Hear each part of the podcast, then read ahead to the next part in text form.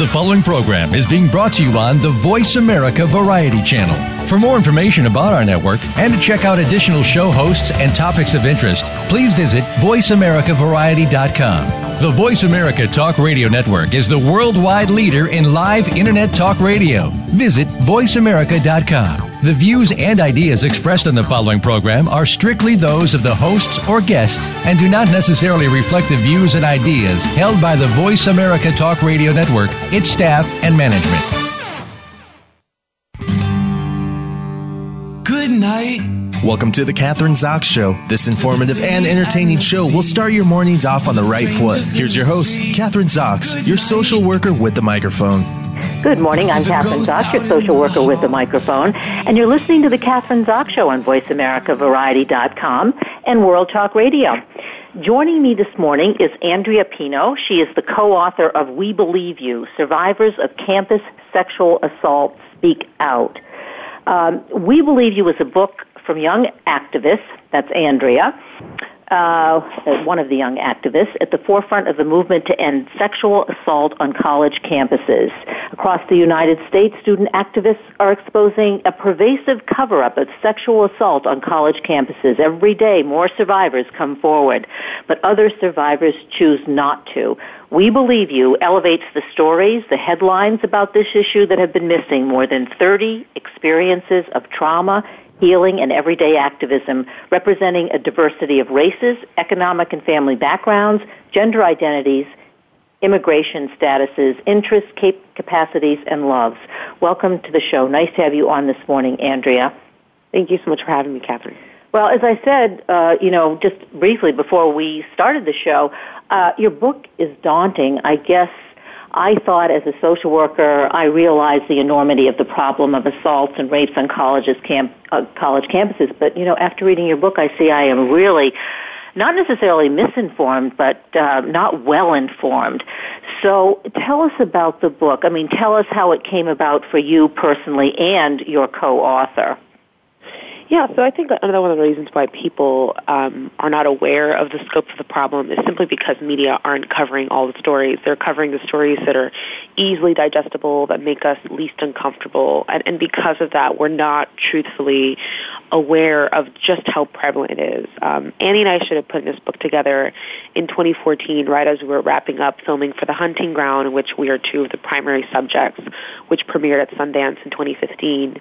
And, and when finishing up the filming, and, and you know our brief experience with with the industry and with Hollywood, um, we realized that that these stories weren't getting across. The stories that had messy details, that involved abusive relationships, that involved students of color, that involved students identified as LGBTQ. Um, you know, really all these narratives that we know are happening, um, you know, at incredibly high rates, but are just simply not getting the light of day. You know, so during our travels um, since 2013, when we came forward um, as survivors of sexual violence at our university, at the University of North Carolina, um, you know, we've traveled to over 50 institutions, and every time we go there, we hear from survivors, you know, who say they didn't feel safe coming forward, or they didn't know that their activism would um, w- would be enough. And we realize that there's really this disconnect as to what constitutes activism, what constitutes survivorship, and, and we wanted to give a platform to those stories that simply weren't getting that coverage. And, and that's really the whole goal of the book. The book was to you know, really elevate, you know, over 30 voices of survivors, most of whom have never been heard before or who have not been believed, and really share them with the world. Um, you know, really paint the picture that sexual violence happens to people who identify as women, who identify as men, who don't identify as either, and, and who really could be anybody's children or anybody's partners or anybody's friends. And and we've heard from the early readers so far that um, they really have connected with, with so many different types of narratives. And, and just like you said, even if they, they considered themselves informed, they didn't realize just how deep the problem was and, and how it really impacts people so much, but also creates a platform for us to recognize what is activism and how we could be involved in ending violence. And maybe uh, let's start with that. What is activism? And I'm looking in your book, and you have a list of all the colleges and universities where rapes and assaults occur. And uh, it was almost, to me, every university here in the United States, including the Ivy League schools, uh, all the big universities, the state universities. I mean, you can go on. The list seems to cover all of them. And the students who have been attacked and been assaulted uh, the diversity, as you said, includes everyone, not only the individuals, but also from the different backgrounds, the different families that they come from. So there's definitely not a common theme when it comes to that. Yeah, absolutely. And so the list in the book is actually a list of schools that are under investigation by the Department of Education for Title IX allegations. So actually sexual assault happens at every university in the country and actually not just in this country but around the world. We've been to Canada, we've been to the UK, and we're hearing very similar patterns in those countries as well. Um, the difference is that in this country we have Title IX that requires universities to address this issue, whereas other countries do not. But um, those are just the schools that are under investigation, and the list is changing every day. When the list was first announced in, in 2014, uh, thanks to pressure from the Obama administration, it had around 50 schools, and now there are over 200, and that list is ever changing. And it does include most of the Ivies. It includes all the schools that I applied to when I was in high school, and and it includes uh, you know most schools that you see in the top list. And that's exactly the problem. It's that um, it ha- it's happening everywhere, and unfortunately, the brochures aren't painting the picture as to what's actually happening on campuses. Well, is it happening more often, or are we reporting it more often, or is it a little, is, or is it both? I mean, uh, say over the past, I don't know, 20 years, let's say, are, are there more attacks on campuses, uh, or is it because we're, be, we're slowly becoming more aware of it? Is it getting worse? I think it's a bit of both. Um, you know, because you hear narratives from women in the 70s when they were first attending universities and talking about how it was really they were really just told that that's what they're getting for for attending predominantly male colleges at the time. You know, what do you expect if you're entering, you know, a man's club? But uh, you know, I, I do think that it is getting it's a higher rate now, and, and a lot of it is because uh, young men in particular are learning about sex through pornography, and pornography in many ways glorifies rape. And unfortunately, if we don't talk about sex, then we won't know, we won't be able to differentiate between sex and rape. And, and because of that, it's becoming much more commonplace that that um, young men in particular are perpetrating rape and not even are not even aware of what constitutes rape. And I think a lot of that has to do with this institutional indifference and actually not just at universities, but also in high schools and in the military and in the Catholic Church, you see these constant patterns of institutional indifference to violence. And without deterrence, rape is simply just not going to go away do you think there's an expectation with men, let's say, and yes, you're talking about the generation 60s and 70s, for instance, when women sort of came of age in terms of equality with, with men and sexuality uh, and birth control and all those kinds of things, so that men somehow uh, there's something about it that men somehow you know see women differently than they did say 30 or 40 years ago, where they were supposed to be protective of women. There were certain things that they did or didn't do. That there was just a, a cultural attitude towards women that has changed. I think what's interesting is that um, success is often seen as being masculine, uh, having a career, going to college was seen as masculinity. So, I mean, violence was still happening in the 70s, even if women were being protected. There was this idea that if you're going to school, then you're part of the boys' club and you have to act like a boy and you have to take, take what comes with it. And, and that's, that's actually something that's been very commonplace, especially with a lot of the um, kind of homophobic violence that's been happening now. It's the whole thing, well, you're presenting as a man, or you were once a man, or, you know, kind of these, these whole characteristics of, of of attributing masculinity to success. And what's been interesting with, with sexual assault in particular is that it's about power. It's not even really about gender. I mean, women can be perpetrators too, but men can also be assaulted. And these narratives keep coming back to it's about power. It's about taking power away. And, and actually one of the things that we see, especially within fraternities and and, um, and athletic programs is that it's often even part of initiation. You know, either the men themselves are assaulted or they're pressured to assault women to be part of that organization. And and it really is so embedded in our culture. And I think a lot of it is just that we don't call it out. And it's not until we call it out that we recognize just how wrong it's been and how and how, how it's been going on for just so long. So how do we call it out? Well, I think there's two things. Uh, the person themselves who has been assaulted very often, at least my experience in, in working with clients and stuff, is people don't, they want to be anonymous. They don't want to, they don't want their families to know. They don't want their friends to know. They're embarrassed and still getting back to even though I'm the victim, uh, I become the, you know, the victim becomes the one who is considered the person who initiated the confrontation. And so all and so women themselves don't say that's one of the problems I think, don't say anything and for for all of those reasons. And the other side which you talk about in the book, I mean, the the schools themselves won't don't do anything. They want to protect themselves and their reputation. So those two things combined, the story never gets told. Yeah, well, the truth is that there's more a deterrence for coming forward than there actually is for committing a rape on campus, and that's something that is not not only something that we can back up with anecdotes, but you can hear from just the headlines. And there's a lot that you have put at, put at stake for coming forward, and we see with with Kesha, and we see with with uh, you know everyone who's come forward against Bill Cosby that you know your whole life is on the line when, when you accuse someone. Um, I, I do think that things are getting better in terms of survivors wanting to come forward. I think a lot of that has to do with social media. It has to do with again more public figures coming forward. You know, since Lady Gaga could do it, I could do it. A lot of people have told us, you know, because you and Annie did it, I can do it too. And and I do think that that is it is changing in terms of, of, of, this kind of bigger culture of awareness. More survivors are feeling comfortable coming forward, not just privately but also publicly. Although we do have anon- anonymous contributors in the book, we have several. Many of whom did not come forward either because they feel unsafe within their own communities or they're still on campus. Um, I do think it's changing, uh, but I will say that again, there's a privilege to coming forward. You know, I'm not I'm not in fear of retaliation right now. I'm not afraid of, of my school battalion against because I'm not in school anymore.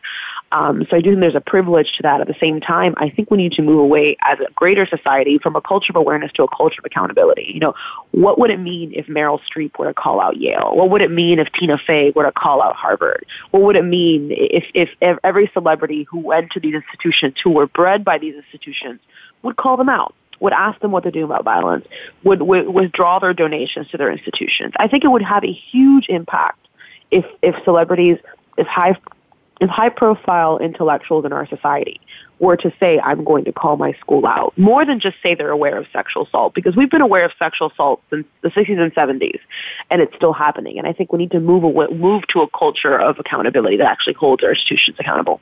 Mm, so they have to act on it, and I, and I agree with you. I think these celebrities would have an enormous impact. In the same way that celebrities who've come out uh, when they have come out and have come out to the public as being gay, whether journalists or people in power or politicians, it makes a huge difference for the general population to feel com- uh, comfortable themselves to do the same thing. Okay, let's talk about the stories because you have 30 or more stories in, in your book, but yours is a story. So tell us your story. Yeah, so um, I, I come from a Cuban American family, um, which I think is interesting now, just because Cuba is back on the radar here in the states. Uh, my grand my uh, my grandparents came over when they were in their twenties. Um, you know, with my mother coming not too far after that, and you know they grew up in inner city Miami. My mom did. Uh, you know, my my dad came when he was a child from Cuba. You know, right as Castro took over, and you know my whole life has been growing up in a Cuban family. It, it's been my whole family being in Miami and never leaving. Um, you know, it's been it's growing up being like everyone else. Everyone in my neighborhood spoke Spanish. It was our first language. English was our second. And the idea of going to college was something that no one really understood. People like me didn't go to colleges. Uh, and if we did, we went to community college. We definitely didn't go to a university like the University of North Carolina at Chapel Hill. Um, you know, so I discovered how to apply to college all on my own. Nobody was helping me. Nobody paid for college besides myself and student loans. And and the idea of of going to college was really what was going to get me out of out of where I was. You know, everyone in my neighborhood stayed there. They didn't go anywhere. I wanted to be an attorney. I wanted to do, you know, these things that women just simply didn't do, much less Latino women. And and I really do feel as if um, you know, brochures really do betray students, not just because of the rate of violence, because violence can happen at any college, but really painting this picture that this is a place where you belong. What I learned was that you don't belong if, if you call things out. And that's exactly how I felt. Um, you know, when I was assaulted my sophomore year at the University of North Carolina, um, I was told that I was just being lazy. and Maybe I couldn't handle Carolina. Um, which to a first generation student, I mean, is, is completely heartbreaking. And to a survivor, it has a whole other level and and it was what I was, you know, calling out these policies that that simply were not supporting survivors, and was talking about what it meant to not feel like I belonged. That I truly realized what it meant to be ostracized from a community. You know, to to go from being a student government and being a resident assistant and being so involved to simply not belonging at all. And, and, and that's actually when I come back to saying why it's so unsafe to come forward and why survivors don't come forward is simply because your entire community crumbles apart. And, and there's a lot of vulnerability that comes with, with recognizing that your institutions aren't perfect. Because I love Carolina. Um, I still cheer for the Carolina basketball team and I'm still a little bit sad uh, that we didn't win the national championship. But, um, you know, I'm still proud of my institution. But, but there definitely was you know, kind of the soul searching moment where I had to realize that I could still love my institution, but to truly love it, I had to call out what was going on and I had to fight for Wait, it. all right, I want to go back a little because you're talking about you know they made you feel like you were an outsider that because of where you came from and who you were or are uh, you just really didn't fit in but so how could they have presented the university to you before, you know, at freshman year or as you were applying? Because you say they aren't really, or we're talking about UNC now, but I guess a lot of these universities, you're saying they're not really honest about who they are and, and, and how they embrace students. Is that what you're saying? Yeah, I think a lot of it has to do with the fact that uh, you know universities have very pretty brochures that, that sell students on on not just an idea but also a sense of belonging. I mean, you are you are buying an identity. You're not just you're not just buying your college degree, and and I felt like I belonged. You know, I was ambitious. I was political. Uh, you know, I had a different background that most students didn't have, and, and I think it wasn't until I got to campus that I realized that I, I was a very small percentage of Latino students, but I was also um, you know, the idea of calling out an institution is even, an even smaller percentage. Most students don't call out their institution. Most students don't protest what the universities are doing or not doing. Most students, if they protest, they protest things that are beyond the college campus because it's very difficult to call out your institutions that you love so much. And, and I felt that, you know, as soon as I was asking these hard questions, and, and I think, you know, it's not that I didn't belong at the institution. It's that I was felt you know, I was I was I was made to feel that I didn't belong, and really not by fellow students, by but by the university, by the administration. So you, know, felt betrayed. Told, of course, and, and that's something that we we often say. You know, there's this concept concept of institutional betrayal, and it's a term coined by by um, a psychologist in the University of Oregon, Jennifer Freyd, that, you know, oftentimes students that are institutionally betrayed often have even worse mental health outcomes because they have that second layer of betrayal. The first layer being the assault and the person who perpetrated it the second layer being the betrayal of the institution. And, and I will say personally, I mean, that's something that till this day, I'm still working to do. I'm working to do what it meant to be betrayed by professors and by administrators and what it meant to not be able to go to football games anymore, what it meant to, to not be able to walk on campus without, without getting stared at or, or, or just feeling like I was out of place because I was trying to make things better. Was there anybody on campus who supported you? I mean, whether it was girlfriends or other professors or counselors, or were you really alone, totally isolated in your feelings of, of being a victim and being out of place? Um, no, and, and they're actually all dedicated in the book. But uh, the majority of the people who were very supportive for me were fellow prof- were professors who who really not only believed me but also believed in me, and that's something that I tell them till this day. You know, they're the reason I wrote this book because they they gave me the the strength that I that I once had. You know, remembering why it is that I love to write, why it is that that I was there at the university. You know, and and I think also, I mean, Annie meeting meeting Annie Clark was transformative for me, and and is the reason why I'm doing what I'm doing. And and you know, she was one of the first people who said, "I believe you." You know, who said that that um that I, I believe in what you're saying, and not just my assault, but also what I was saying. You know, because I sounded like a big conspiracy theorist saying that universities were covering up sexual assault, which at the time everyone was laughing at me about and said, you're totally making it up. There isn't this large conspiracy at universities across the country. Like there's no way. And now there's data and now it, now it's, now it's a story that's being talked about and is being legislated across the country. You know, Kirsten Gillibrand is writing legislation on this. You know, it's become this, this, this big conversation, which at the time was seen as this radical conspiracy theory. Um, you know, started by a 20 year old. But, you know, there were people at the time, you know, who believed me. And I think that's, that's really why I do what I do. And, and that, that's why I was able to kind of come out from these shadows of feeling, you know, inadequate and feeling like I was crazy, which is exactly what they wanted me to feel like. Uh, Andrea, okay, they wanted you to feel like you're crazy. Obviously, you're not crazy. Uh, but not only are you not crazy, you have a certain, to me, uh, and you, you know, you've written this book. You have, uh, you're, you're intelligent. You're, you know, we might call you brilliant. You're, you're out there. You've, uh, and obviously not afraid to speak out personally, publicly. But what about those people? Because not all of us are like you, and there are a lot of, and there are several, uh, lots of examples in the book about people. It doesn't have that kind of, and I'm using it not a happy ending, but the kind of ending that you're you've become a, a very positive activist for the cause. But what about the people who don't have those kinds of strengths? What do they do? Um, you know, they just they get raped, they get assaulted um, they become depressed. They don't have a happy ending, or they don't have an ending that's that that uh, is very positive. Uh, let's talk about their stories as well. Yeah, so actually, one of the goals of the book is to really paint the full picture of a survivor. You know, it's it's it's broken up into different chapters, you know, including who they were before, who they were during during the process of, of, of the assault itself and, and, and, who they are now. Um, you know, during their healing, during their own finding of, of what is their activism, and actually when they declare their independence from that particular event in their life. Unfortunately, we we as as a society only get to see that one part, the part of the assault itself, and that tragic moment. But in reality, survivors are such complex people, just like all people are. There's so much to who we were as kids, who we are now, and who we will become. And unfortunately, the media just do not paint these complex characters as who they are, and that's exactly what we wanted to do in the book. And you know, I will say, you know, I there are some days when I'm happy, and there are some days when I'm not happy, and people will say that I have, you know, a heroic happy ending.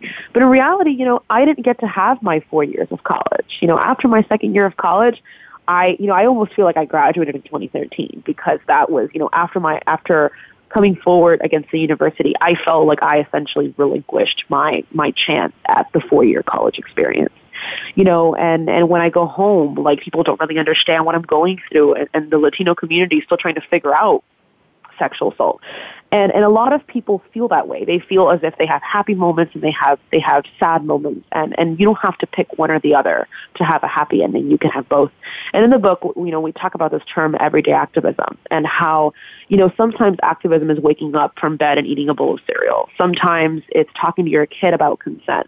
Sometimes it's going to your job and trying to maximize the conversation around ending violence. You know, we have some contributors in the book who are parents and teachers and talk about what it's like to talk about this issue in the classroom. And even if they're not public about their experience, most of whom are not in, in, their, in their in their workplace, you know, talking about how it is that it's on all of us to really end this this uh, end this problem and not just survivors. You know, one of our contributors, Ariane, um, you know, she went to Harvard and now she's at McGill in med school, and she wants to become uh, an ER physician, and she wants to be the first person that a survivor talks to who says, I believe you. You know, and a lot of it is we just don't think about doctors being activists. We don't think about that being activism. We also don't think of teachers being activists. You know, we think of people like Annie and me who, who, who have, this has become our career. But in reality, activism is in so many areas of our society. And survivors, although they're having bad days, although they might not have happy endings, are doing things that are chipping away at this bigger issue of rape culture. We're just not giving them the, the time of day. And that's something that we actually want to change. We, we want there to be a platform for these other types of activism, for the stories that are not, not completely happy, but are also not completely sad. Well, as from I'm from New York, and as you, know, you mentioned earlier, but Senator Kirsten Gillibrand says, you, describing both you and Annie as extraordinary activists, and the work that you're doing or have done will change the world. And I think that's just what you're talking about, and obviously that's what you're in the process of doing. We have a couple minutes left, Andrea, so let's get the websites we can go to to find out more about your book and what you're doing, and about end rape on campus, so that uh, you know we we can have access to, to you and can, you know, ongoing in terms of what you're doing to change the world. Yeah. Yeah, absolutely. If you're interested in the book, We Believe You, you can find out more about where to buy it at www.webelieveyou.net. And um, Annie and I actually run an organization called End Rape on Campus, which is more of, of an organizational approach to what we've been doing since 2012 and 2013.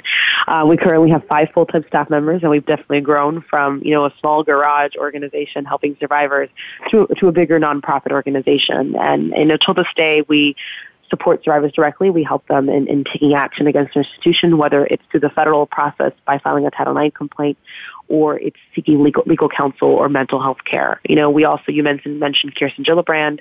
Um, we work on legislative efforts pretty much every day. And now that we live in Washington, D.C., you know, we, we are often working with, with Senator Gillibrand's office as well as, as other uh, national legislators. But we also do a lot of state by state work. We, we, we worked with Governor Cuomo in, in passing his Enough is Enough legislation. We, we recently worked in Virginia to pass um, high school consent education, which is it's great to see that it's happening in Virginia, and that I hope that it can happen elsewhere. We've also had effective legislative efforts in Maryland and in California, and and that's where a lot of our time goes to. It's to really advocating for better policies that truly support survivors. Great. Andrea, thanks so much for being on the show today. Lots of information, yeah, obviously. Very me. informative. Good luck with the book. It's fantastic. And uh, uh, keep up and keep doing the work you're doing. You're definitely shaping so the national debate. Thank you. Thank you. Appreciate that. Uh, we're going to take a short break right now. You're listening to the Kathryn Zox Show on VoiceAmericaVariety.com and World Talk Radio. Don't go away. We'll be back in a minute.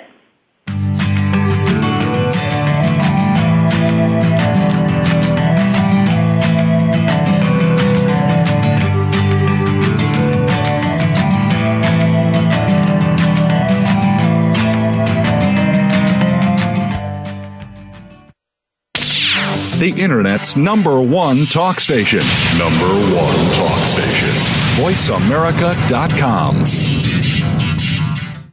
Are you or someone you know interested in attending college? With both college tuition and college enrollment up 60% since 2002, there is a lot of competition, and careful planning needs to be a part of the process. Tune in to Getting In, a college coach conversation hosted by Elizabeth Heaton and featuring a team of college coach experts. We'll bring you the tips, techniques, and know how to navigate the road to college and do so the smart way. Listen live every Thursday at 4 p.m. Eastern Time, 1 p.m. Pacific Time on the Voice America Variety Channel. Do the adventures of Indiana Jones leave you curious about this exotic and unusual profession? If so, don't miss Indiana Jones Myth, Reality, and 21st Century Archaeology with Dr. Joseph Schuldenrein. You'll learn about forensics, ancient civilizations, and human origins. Listen to Dr. Schuldenrein and colleagues discuss their excavations and related archaeological topics, ranging from the unique to the sublime, and yes, even the mundane. Indiana Jones, Myth, Reality, and 21st Century Archaeology, live Wednesday, 6 p.m. Eastern, 3 p.m. Pacific Time on Voice America Variety the Internet's number one talk station. Number one talk station. VoiceAmerica.com.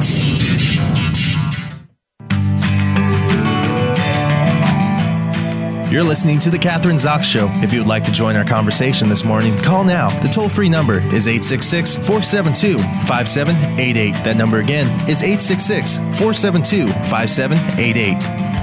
We're back. I'm Kathryn Zox, your social worker with a microphone, and you're listening to The Kathryn Zox Show on VoiceAmericaVariety.com and World Talk Radio.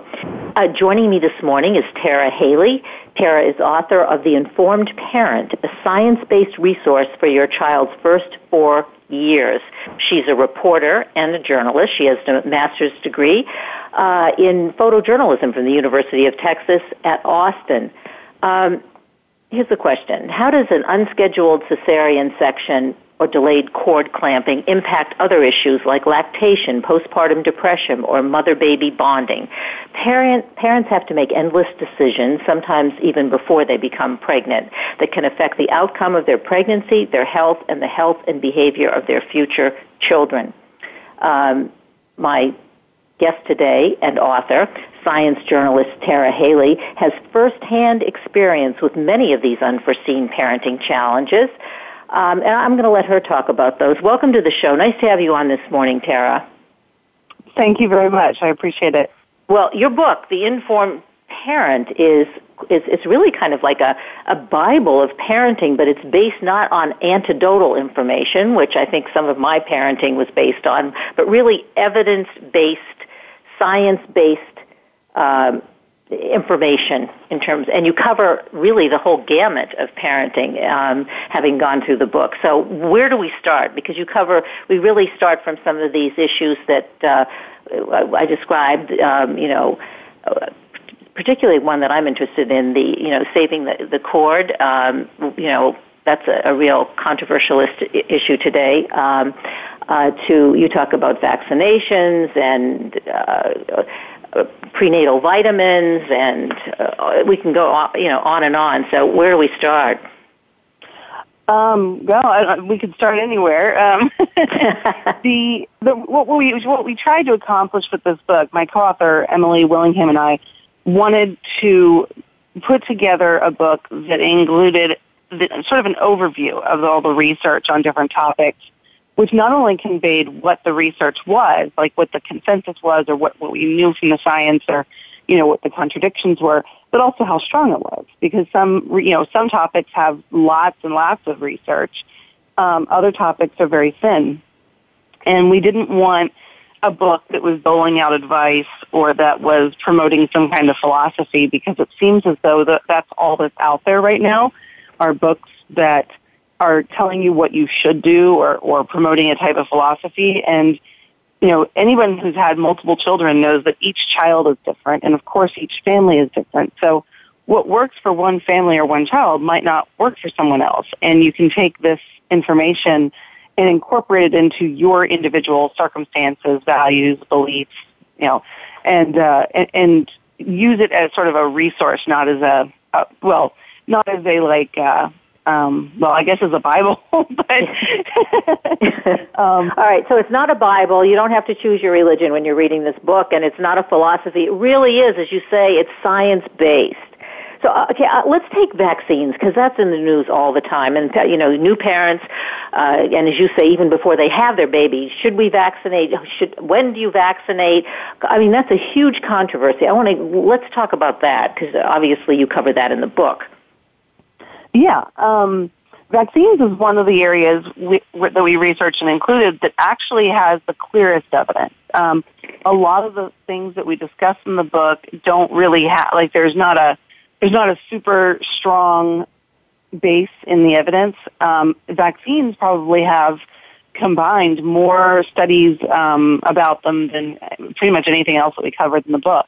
Um, and that's fortunate because they all point in the same basic direction, which is that overall the benefits of following the CDC's immunization schedule vastly outweigh the risks of it. And that's not to say that there aren't risks, because there are. Um, it's, it's impossible to have vaccines that are 100% risk free because it's, we, you know, we just can't do that yet right now. we're, we're trying to improve them all the time, but it's just not possible. Um, but those risks tend to be so very rare or small, or they're simply mild. I mean, the you know the ones that have to do with just having a light fever or having soreness, those tend to be just minor and, and temporary risks. Um, but the really serious ones that people worry about are one in several million most of the time. So that compared to the benefits of avoiding these diseases and you know, keeping herd immunity up and ensuring that your child's protected for life against these diseases the benefits are, it, it's, it's a pretty clear evidence base there. Uh, Tara, you know, we're not going to hear like in 10 years, you know, that was best practices 10 years ago, but it isn't now and you shouldn't have vaccinated your baby. No, not with vaccines because of what they go through to get there. I mean, you have to consider that when a child, when they're developing a vaccine, they're developing something for a healthy child. They're not developing a medicine for someone who's already sick, where you have a lower threshold for side effects. You're giving this intervention to someone who's already completely healthy.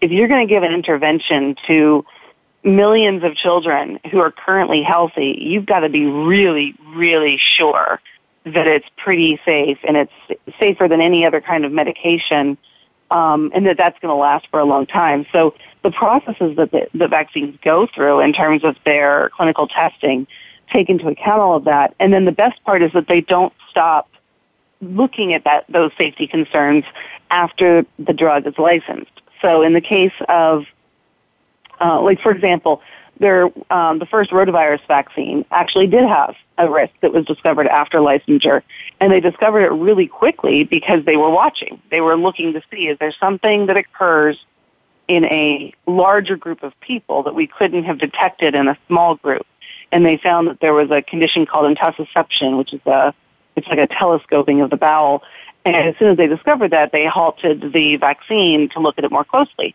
And not only did they do that, but they also changed their protocols for clinical trials so that all vaccines after that one, they used much larger study groups that were, that included enough people to detect even really rare things.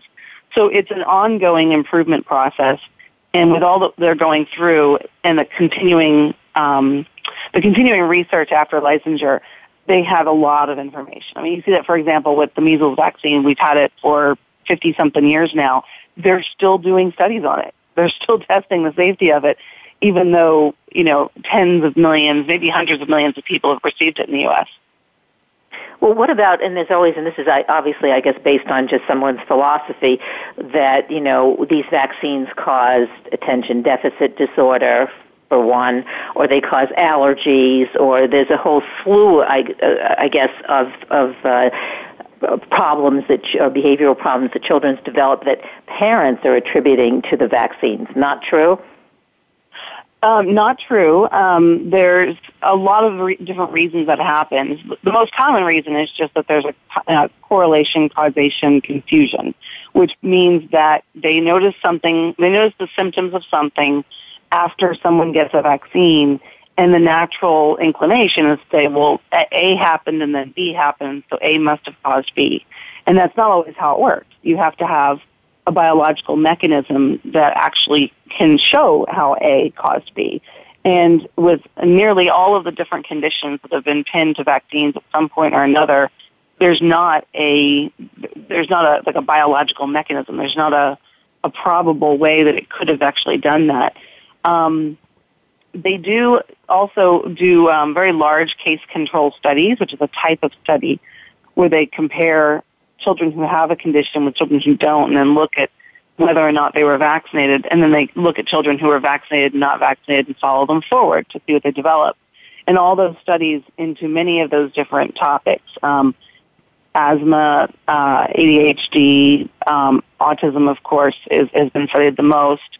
Um, uh, SIDS. Uh, you know, when they look at all of those, they don't find that children who are vaccinated have any higher rate than children who are not vaccinated. So, Tara, we've been talking about vaccinations, vaccines, and you said that's the one you talk about evidence based. This is like sort of the the one that there, in terms of science, there doesn't seem to be uh, any controversy. What about let's take a topic that's probably the most controversial, even you know, in terms of uh, of parenting, but um, maybe controversial even in the science community, which is maybe the 180 from the vaccines. Yeah, um, I'm trying to think of the best one. One of them is uh, co-sleeping, which I always hesitate to talk about precisely because it's so controversial. Um, co-sleeping co-sleeping, the question of whether, well, it's called co-sleeping or bed sharing. Um, it depends on how you define it because some people consider co-sleeping sleeping with a child in the bedroom but not in, in a parent's bed. Bed sharing is having and at a what child. Age could you, uh, so, go ahead, describe that, oh. and I'm going to ask. Yeah. uh, bed sharing is having a child sleeping in the bed with um, a parent. What, what were you going to ask? I'm sorry my uh, what, what, age group we were talking about. I mean, you, oh, we're we're yeah. talking here about infants. So okay. you know, when when you bring the baby home from the hospital up until probably a year. I mean, many people do share beds with their children over a year, like at two and three and four years. But um, and, and there are, there that's more of a controversy within parenting communities, but not so much the science. The science, when you come to uh, sharing a bed in infancy, the public health directives related to that say absolutely not to do it for the most part, at least in the U.S. And it, it varies by country. Different countries take a, a slightly different tack on it. They mostly discourage it, but a lot of them will give you guidelines on if you're going to do it anyway, even though we told you not to, here are ways to reduce those risks. And in, in a sense, that's kind of what our book does. We don't, we don't tell you you should or shouldn't do it, but we explain the risks of it and we explain um, what you can do to reduce those risks if you are going to share a bed anyway. And the reason parents might share a bed anyway is that they have they're not getting sleep, and um, it's obviously super important to get sleep, both for you and the baby. And if a baby, if you're having trouble getting a baby to fall asleep on their own or to stay asleep when they're in a bassinet or a crib, that's not your bed, then it becomes very frustrating. Um, and then a lot of moms who are breastfeeding um, choose to share a bed so the breastfeeding relationship is easier for them. Well, um, can I give you an anecdotal example of that? Not sharing the bed, but co-sleeping. Uh, having nursed three babies till they were um, one and a half, two years old, and, and and only breastfed. So it didn't make any sense. Just and this was not based on scientific evidence, which your book is. But I have a breastfeeding baby that I'm feeding every two hours in a different room, I'm having to get up. I mean, it's a whole big process to get the baby, to bring him back to another room, to sit in a chair and nurse him. Why not have him in a carriage right beside my bed and pick him up and feed him and put him back? And it's sort of, it, that made a lot more sense. I, I don't know why that would be something that w- one would not recommend, I guess is what I'm saying, or well, why, yeah. The bed, the co-sleeping part in terms of like having a baby in the room is very strongly recommended. So in fact, having a baby in the bedroom with you, in like having the bassinet or the crib or, or a cot in the room with you, that is actually protective against SIDS. So that's highly recommended. Um, that that you that is definitely recommended. In fact, all pediatric organizations do. Where the controversy comes in is whether um, you know how high the risks are for parents to bring the child into the bed with them. That's where it gets really dicey. And part of the reason is that it, it does, you know, there's lots of studies showing an increased risk of SIDS and or suffocation, um, you know, sudden infant death syndrome or, or suffocation when a parent and a child um, share a bed, an infant share a bed. The question is, how high are those risks when you remove all the risk factors? And that we're not really sure of because not many studies have done that. In fact, I, I don't know if any study has removed all of them. And those risk factors are prenatal smoke. So if you were smoking during pregnancy, that's a very high risk factor for SID. Ensuring that the child is on their back instead of their stomach or side. Um, stomach and side sleeping are both highly associated with SIDS. Um, so if the child's on their back, that's reducing the risk. Breastfeeding cuts the risk of SIDS in half.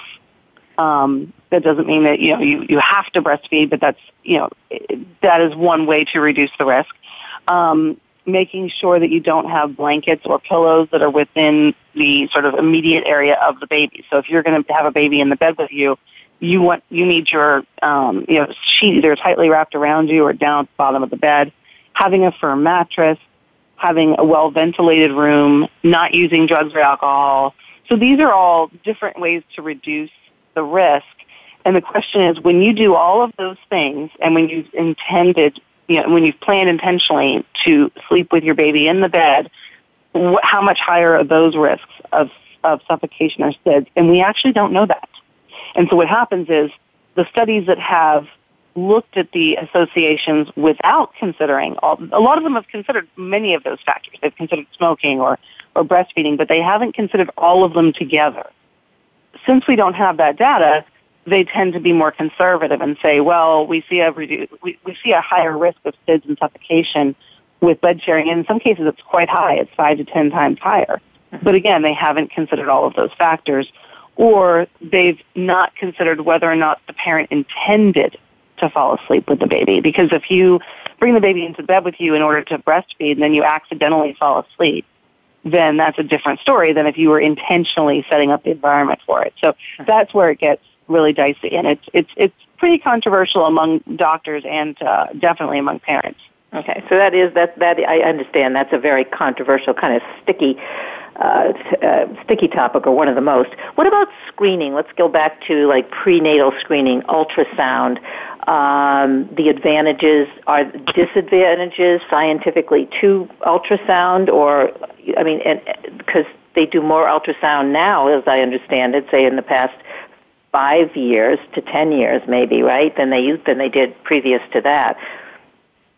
And you mentioned in yeah. the book we're talking about screening, not diagnosing, which I thought was an interesting point because I'm. That I, was I actually the first thing I was going to say. Yeah, that yeah. you have to. The first thing that people have to realize about those prenatal tests is that the vast, vast majority of them are screening tests and not diagnostic, which means that they are a screening test can only tell you the probability that something's wrong. They can't tell you yes, you have this condition or your fetus has this condition. They can only tell you you have an X percent chance or we suspect it. And then the diagnostic tests, such as an amniocentesis. Um, those are the tests that they can use to actually diagnose things. That's the first thing to realize because there there are several tests now that are marketed and discussed and even discussed by doctors in a way that makes them sound diagnostic and that can be really confusing for parents who think, "Oh, well, you know, my my child definitely has, you know, a certain condition." And in fact, it's just a you know a, a likelihood of that condition, and they would have to do further testing to know for sure. So that's that's one thing to, to you know mention. Um, in terms of ultrasounds, I, I'm trying to think of how many. It's either two or three that tend to happen in each pregnancy, and now I can't remember. And of course, there are there's some individual variation there. Um, having just those two or three is not. There, there are not enough risks associated with those to be concerned about. The what are the risks? What are just what are the risks just generally for the even for those two or three? Well, what you're doing is you're sending sound waves in there, and we we don't know exactly what that might do in terms. In other words, we haven't found evidence that it causes harm. So when you have the babies that born, the babies that are born, or if you look at activity, we don't have evidence that there's something going wrong, but we also don't have evidence that there's nothing. So it's kind of a, a you know an unquantified risk, and the reason that we continue to do it is because enough studies have shown that we can't see harm um, it's it's kind of a hard way. Does that make sense? it does somewhat make sense, yes. But yeah, go ahead. Um, I, I guess what doesn't make sense, or at least what I'm trying to kind of get from you, I guess, is if you have a well, let's let's take a a mother who is not um, high risk um, or doesn't appear to be high risk, and you are starting out uh, with uh, screening, giving, having her get ultrasounds, which has some risk, not quite sure what, I guess, not specifically whether or not there is a risk or could be, a, there is, but you're not sure what it is. Is it more, what do you actually find? I guess what I'm saying is because it's a screening and it's not a diagnostic tool, what are you going to do after you do the screening and is it worth the risk? Uh, is, I guess and it depends on when you're doing the ultrasound, you know, eight weeks, you know, three well, months. Well, there's always, one thing to consider with any um, screening test, one of the risks that people often don't think about is the actual emotional stress risk or the risk of making a decision based on that. So if you're doing a screening for an ultrasound and they tell you, well, we see this abnormality or we have this, you know, we have concerns about, you know, how much fluid we're seeing in this part of the womb or, you know, something to that effect, then the risks are the emotional um, anguish that that could cause. I mean, when I, with my first child, I went in for one of my ultrasounds and they said, oh, well, we see, I, I can't recall what it was now. It was some word I probably couldn't pronounce. Um, but they, you know, they said, we see um, such and such, such and such, and we're a little bit concerned. And I don't remember what the concern was because honestly, all my brain registered was, oh my goodness, my yeah. baby's going to die. You know, that's, and that's not what they were telling me. They were saying, we see a certain abnormality here. We want to do a 3D ultrasound so that we can look more carefully and get a better image and see if there's an issue. And they told me that on a Thursday, and we were going to go in Friday morning, my husband and I, to do the exam. Uh, well, not the exam, but the screening. And in that period of time, I was a wreck. I mean, I, you know, the anxiety that I experienced in that, like, you know, 20 hour period and inability to sleep was pretty awful. So that's a risk that's important to consider and certainly is not, um, you know, not something to uh, dismiss. When I was saying before about unquantified risks is we don't have any evidence right now that doing an ultrasound one or two times during pregnancy is going to cause harm to the fetus and the reason I, I hedged a bit on that is we, it's almost impossible to prove that there's never harm. It's kind of like saying, I have a giant blue dragon in this room with me, prove it doesn't exist. You can't. Uh, science can't prove a negative, and that's why I was sort of hesitating there because it's sort of a it's sort of a sciency thing. And uh, the other reason I hesitated is that I don't want to give the impression that science has shown, oh, ultrasounds are completely risk free all the time because there's a new trend of people going and getting um, these boutique um, ultrasounds where they go into the mall and they get an ultrasound so that they can have a keepsake. and we don't know what the settings are on those machines. We don't know how frequently they're going, and so we those could very well be causing risks that you know or, or increasing risks that we don't know about. And it's important that people aren't going and getting additional ultrasounds above and beyond what their provider is recommending. And isn't that a question you should ask any healthcare provider, which I'm not sure that we do as consumers? Like, what is the status of the machine? How often is it checked? How you know the same thing one would do if you were getting a mammogram or any other kind of screening, but we don't necessarily do that. And we make the assumption that the the machine is you know state of the art, and and also the person who's doing the testing is state of the art, which is also not necessarily true. The so yeah, definitely. You always have the, the possibility of human error or just human foible in terms of not maintaining things. And I mean, you can ask about the uh, the quality of the machine or the settings. I, I wonder what kind of response you would get because unfortunately, in healthcare in general, a lot of the trends are that you you know there's there's some tension between patients questioning doctors. That's kind of a new thing in general. We used to just take our doctors at their word unfailingly, and now we're being a bit more critical um, and using critical thought, which is a very good development, but isn't always very well received by the medical community. So. Yeah. Uh, well, we only have a couple minutes left. I mean, you cover. I, I don't. I think you cover everything in the book in terms of the kinds of questions we would need to know, whether prenatal or baby or. Um, I mean, we've just covered what two or three of them. So, I, I mean, I really recommend this book to parents, grandparents, and uh, uh, tell us the website we can go to uh, to buy the book. It just came out. Um, I downloaded it on my iPad, but you obviously can buy it at bookstores everywhere. Um, mm-hmm. And yeah, and also you. Do you have a website that we can go to uh, yes. access? Yeah. Um, in fact, uh, it, the, the website is theinformedparentbook.com. So it's just you know T H E the you know the parent book.com.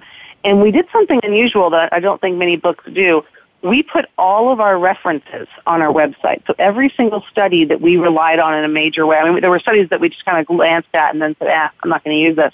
We have every to, single we have 30 we seconds left, but I'm glad that you did mention that because uh, uh, so I just want to say, go to the website, read the book. It really is. You'll be an informed parent. And uh, Tara Haelle, uh, uh, the Informed Parent, a science-based resource for your child's first four years. Thank you so much for being on the show today. Great show. Thank you very much. I appreciate it. Uh, I'm going to have to say goodbye. I'm Kathryn Zox, your social worker with a microphone. And you're listening to The Kathryn Zox Show on VoiceAmericaVariety.com and World Talk Radio. Have a great day, and we'll see you next Wednesday.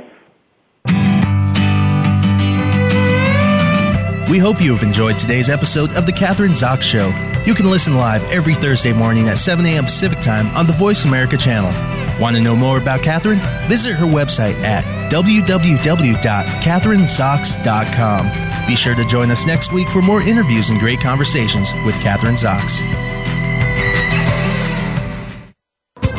Thanks again for listening to the preceding program brought to you on the Voice America Variety Channel. For more information about our network and to check out additional show hosts and topics of interest, please visit VoiceAmericaVariety.com. The Voice America Talk Radio Network is the worldwide leader in live Internet talk radio. Visit VoiceAmerica.com. The views and ideas expressed on the preceding program are strictly those of the hosts or guests and do not necessarily reflect the views and ideas held by Voice America Talk Radio Network its staff, and management.